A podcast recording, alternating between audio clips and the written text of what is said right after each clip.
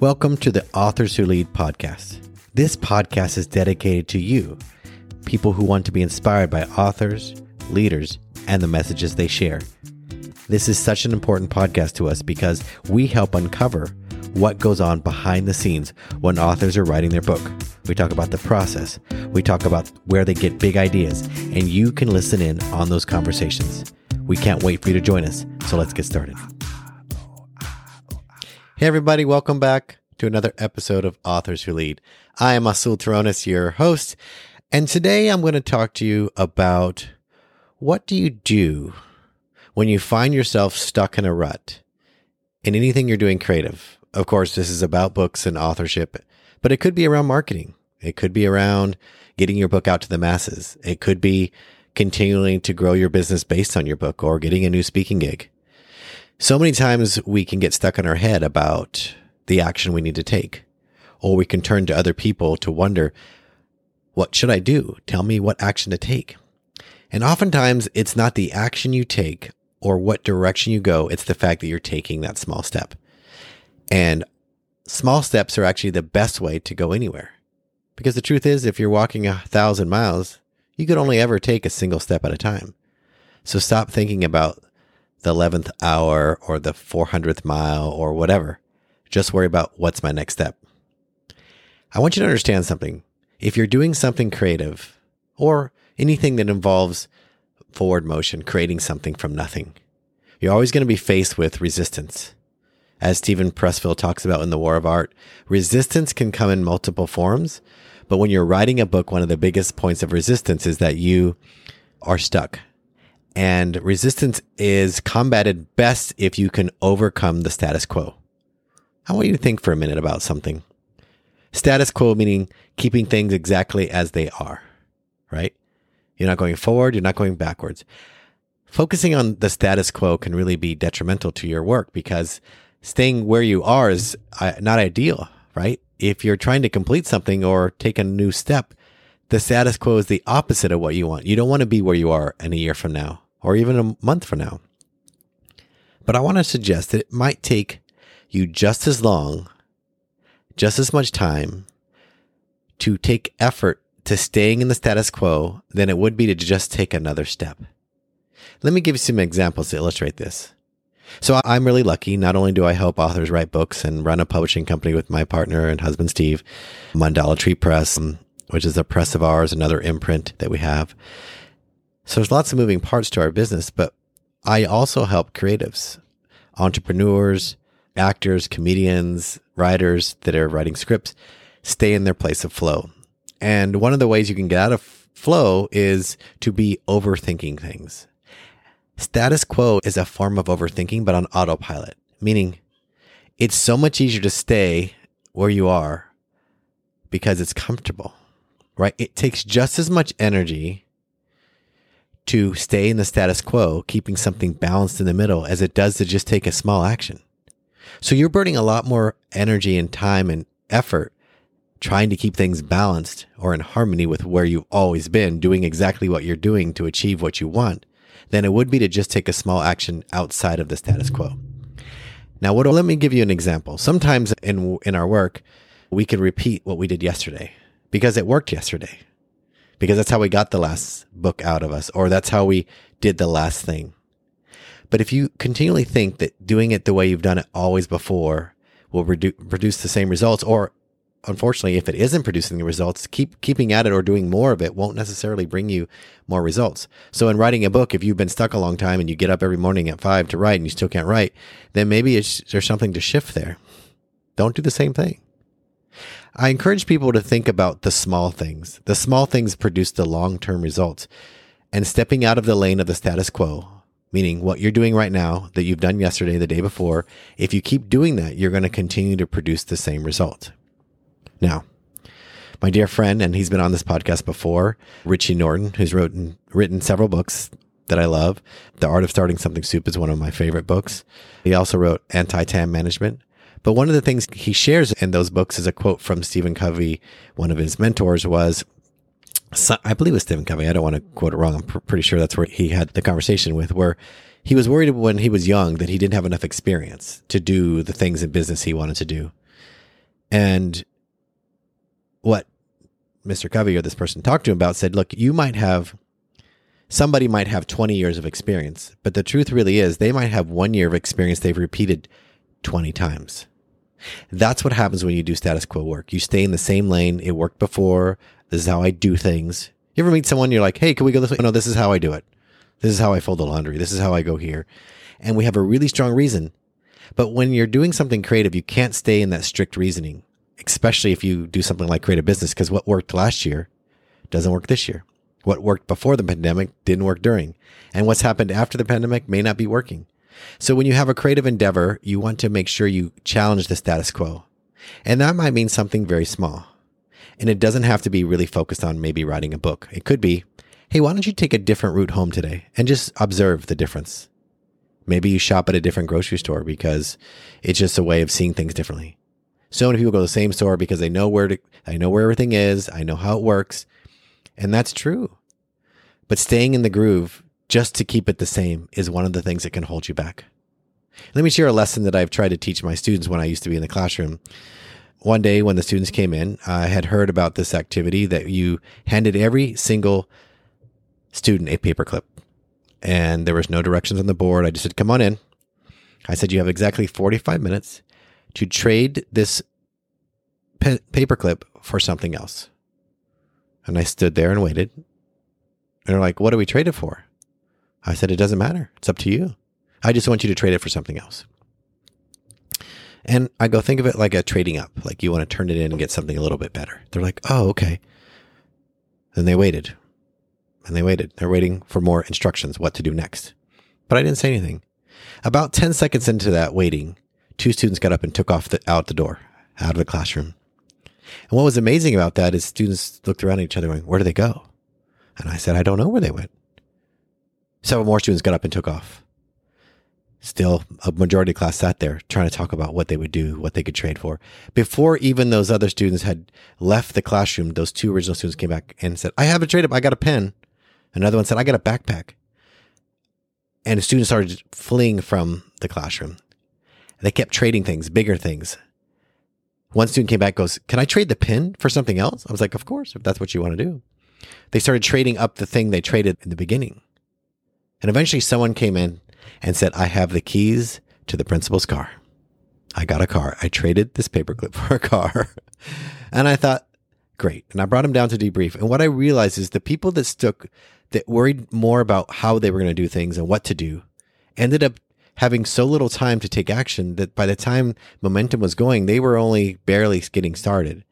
When in fact, what they really realized is there's no right way to do this. I didn't give directions. I wasn't saying this is how. You have to take those initial steps. Everybody has a paperclip in their arsenal, meaning you all have something to give of value. It may not be a lot at the moment. It may not seem like much, but you have it. Even if you're thinking about marketing your book, you maybe don't have a ton, you don't have a big audience, but maybe you have charisma. Maybe you're able to speak. Maybe you're very theatrical and you perform. Who knows? But you have paper clips everywhere in your life, things that you have of value that are being able to trade up. Don't think of the entirety of your work, the book, the marketing. Think of what's the next little step. What can I do that's so small that would allow me to have another opportunity next? The other thing is that this is about getting out of your comfort zone. Oftentimes we try to do things the way we've always done things because they feel safe, comfortable. Another thing I would do with my students to push them out of their comfort zone, I'd ask them to call a restaurant and ask for directions on how to make a baked potato. And they were often like, why would I do that? like, why would I trade up? Well, what if I know how to make baked potatoes? I said, it's okay, but I want you to call a restaurant and ask them and get them to tell you how to make a baked potato. So again, some of the kids took off right away and got, I said, can we use our cell phone? I'm like, sure. In school, I'm like, yes. And someone's like, can I use the phone here? Yes. You could use the one in my office. They're like, awesome. And then they started looking up restaurants. Some of them spent all the time looking up restaurants and looking at their menu to see if they had baked potatoes. One student just said, Can I call Domino's? very well. Yeah, of course.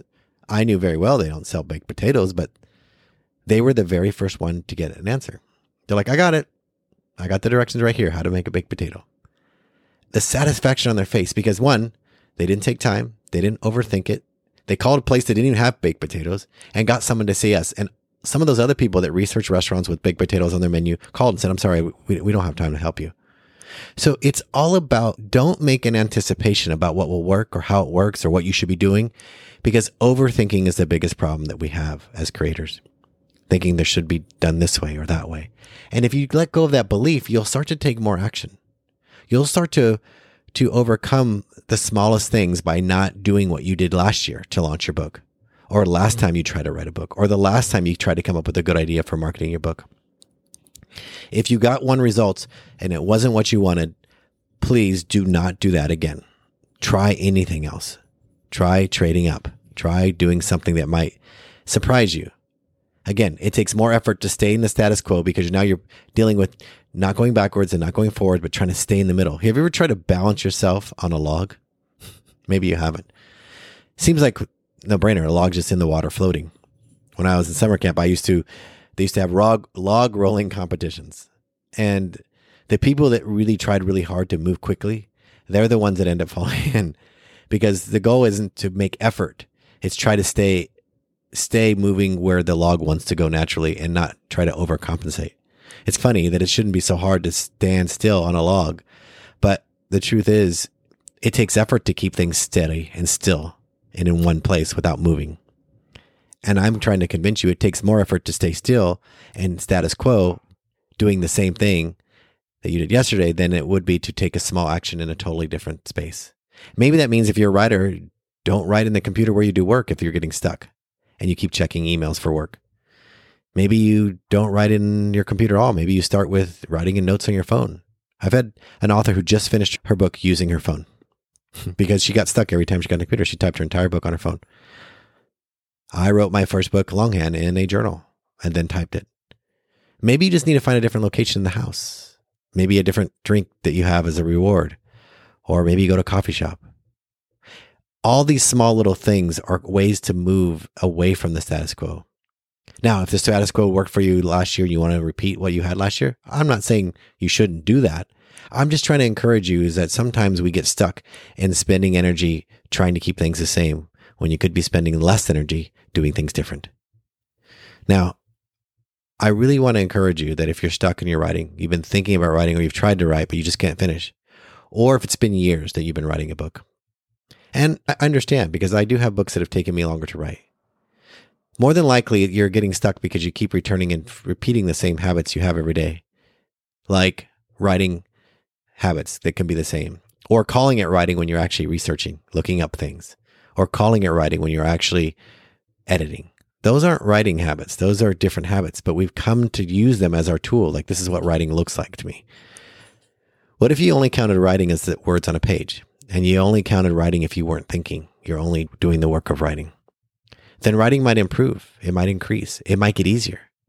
But if you stay in the same pattern, you may never know. So I hope this helps you if you're thinking about getting stuck.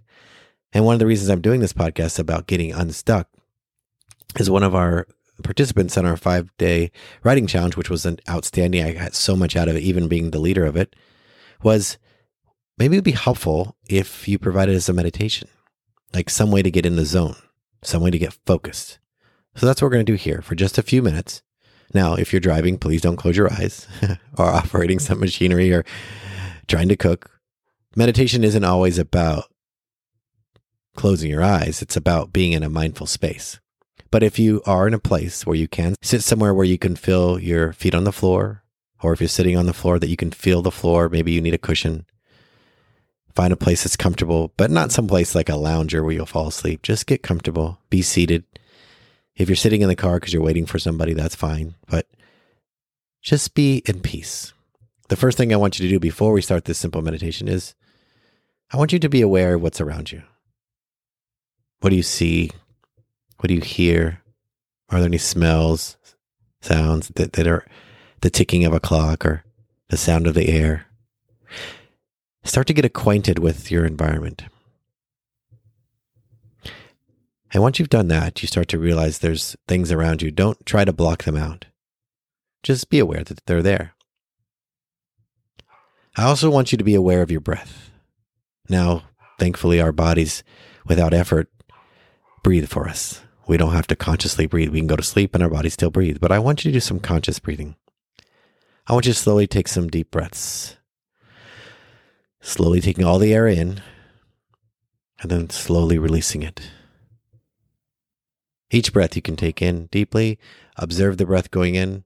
I like to even visualize as if it were a cold day. You know how the air is cold and you can see your breath. Just imagine that you could see both the air going in and out. Just be conscious of your breathing, where it fills your lungs down into your belly, and then release it. Just be aware of your breath. Be aware that you are breathing. How amazing it is that you can breathe in and out, that you can even observe it that you're breathing. And if any thought comes up in your mind about, oh my gosh, the laundry's not done, or I only have five more minutes before I have to get the kids, whatever thought comes up, don't try to stop it from happening. Just observe it.